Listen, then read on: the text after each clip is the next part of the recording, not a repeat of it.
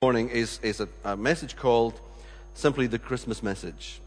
It's always difficult to come up with something that's new and, and, and innovative at this time of year, but we want to look at, at four things um, that I see within the Christmas message. We're all familiar with the story, aren't we? Or at least a version of it. But you know, it's estimated that about half the people in the world have never, ever heard the Christmas message. I mean, that sounds. Uh, almost unbelievable today with the sort of communication uh, abilities that we have as human beings that half the world's population have yet to hear uh, even the basics of the birth of Jesus. And it is about the birth of Jesus. That's really what Christmas is all about. Uh, even if you just take the word uh, Christmas, the Christ Mass. Mass means a religious celebration or festivity, and Christ is the anointed one. All throughout the Old Testament, the first part of the Bible that we use here in Charlotte Chapel, uh, it's got lots and lots of references to the coming of one that will be called the anointed one, or the Christ, the Messiah. And in the New Testament, it, well, it's just full of stuff that tells us that Jesus is the one who was identified as that anointed one. So the first part of the Bible promises that someone's going to come, and the new part uh, of the Bible, the New Testament, tells us that that person has already come. Uh, 700 years before Jesus was born, uh, it was prophesied these words For to us a child is born, to us a son is given, and the government will be on his shoulders, and he will be called Wonderful Counselor, Mighty God, Everlasting Father Prince of Peace. And now you'd think if someone was to be given a title like that when they were born, that the time at which they're actually going to be born is going to be one of great celebration, great public acclaim, it's going to be pomp and pageantry, and, and a time just of great festivity. But you know, rather than being born to a royal or even to a rich family who lived in a huge palace or house, Jesus, the Son of God, chose to be born to an unmarried young woman who was engaged to be married to a humble carpenter who was a manual worker, a tradesman, if you like. And rather than choosing the capital city of the country into which he was born, which would have been Jerusalem, he chose a little town called Bethlehem, whose name means simply the house of bread. There is nothing grand or seemingly important about the people or the places connected to Jesus' birth. So I think the first thing that we can reflect on this Christmas is that this is a simple message. It's a simple message. When you think about the surroundings of the people involved during the first week or so of Jesus' life, then you'll see what I mean by it being simple. Just think about the physical surroundings. He's born in Bethlehem, fairly ordinary provincial little town. Uh, he was born into a stable or a cattle shed. Some people think that it may even have been just a cave at the back of the house. There was no room for him in the inn. He was laid in a manger. And uh, that's sort of got glamorous connotations to the way that we present it today. That's an animal feeding trough. That's what it means. It's just the place where the animals would have eaten their food from. That's what Jesus was laid in when he was born. And he didn't even have proper clothes, it would appear. He's wrapped in strips of cloth. And that's fairly basic covering by anybody's standards. Think about the people. Mary, uh, probably in her early or mid teens, maybe no more than that, just a lowly maiden, unmarried, Joseph, the tradesman, some unnamed shepherds, a couple of humble temple goers, Simeon and Anna. Um, this, is, this is not a big occasion. So, why would God choose to reveal the greatest news that's ever been told to mankind uh, into such simple surroundings, to such simple people? Well, I think it's simply because he wants us to know, as simple, ordinary people, that the message is for us too. And not only is the message for us, it's a message that, that as simple, ordinary people, and, and not many of us, some of you may be high born, uh, quite important people in society, but the rest of us not so much. It's so that simple people like you and I, ordinary people, can take this extraordinary message, know it for ourselves, and to be able to share it with other people. And as I thought about that, you know, it just occurred to me that you don't need a posh house in order to be welcoming and neighborly. You don't actually need a spare room to have guests stay. You don't need to be wealthy to be generous. Some of us have been privileged to travel to some of the countries in the world where they're incredibly impoverished by our standards, and yet we've met some of the most generous people by going to visit in these places. And you don't need to be well educated to know how to share the truth about Jesus. So it's a simple message. In fact, some of these things, uh, the posh houses, the wealth, the good education, that can actually be a hindrance rather than a help in sharing Jesus' story with others. So it's a simple message, but it's also a glorious message. You see, the announcement of the, the birth of the baby is not usually accompanied by a host of heralding angels. Well, not visible or audible to humans, anyhow. But as this great event, Jesus' birth, unfolds on earth, heaven engages in an outpouring of jubilant celebration and excitement. And the birth of Jesus is good news for mankind, but it is also something that glorifies the, long, the, the, the longing in God's heart to provide a means whereby his people can be saved from their sins. What is it that's glorifying about Christmas? I think the thing that glorifies God most about Christmas is that Jesus saves people from their sins. The Bible says that there is rejoicing in heaven over one sinner who repents. At one stage in his earthly ministry, Jesus gets a group of people and he says, Look, you've, you've heard what I've been able to do, you've seen what I've done, here's the message. Go into the towns and villages and preach that message to other people. And he sends them out and they do exactly what he says. Then they come back and they say, Lord, uh, it was quite exciting. As we spoke the message, people responded to it. As we laid hands on sick people, they got well. We even raised the dead. We cast out demons. At that point in Jesus' life, later on in his life, it's the only time when the Bible records, and at that time Jesus was full of joy in the Holy Spirit. So, isn't that incredible?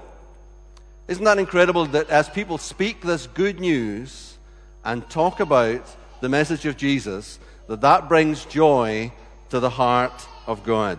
So it's a glorious message. It's also a gospel message. Now, the gospel simply means good news. And the birth of Jesus is good news because the name Jesus means Savior. Christmas is all about Jesus. I want you to take a look at this Christmas card on the screen that I received a couple of days ago it says Jesus is the reason for the season. And you'll notice that the, the, the J in Jesus is actually a candy cane. And I've got some candy canes with me today, and all the boys and girls, if their mum and dads allow them to, and they're not allergic to anything in them, they can have a candy cane. Uh, health and safety these days is a big issue. Um, if you hold it this way, look, and I'll need to hold it the wrong way around for me, but if you hold it that way, as you see in the card, it looks like a J which reminds us that this Christmas, little Christmas decoration can remind us that this is about Jesus' birthday. Uh, I was on Facebook this morning, and about half of my friends are all very excited about some big red jolly guy bringing presents and stuff. Um, but most of the rest of them are actually saying things like, you know, it's Jesus' birthday.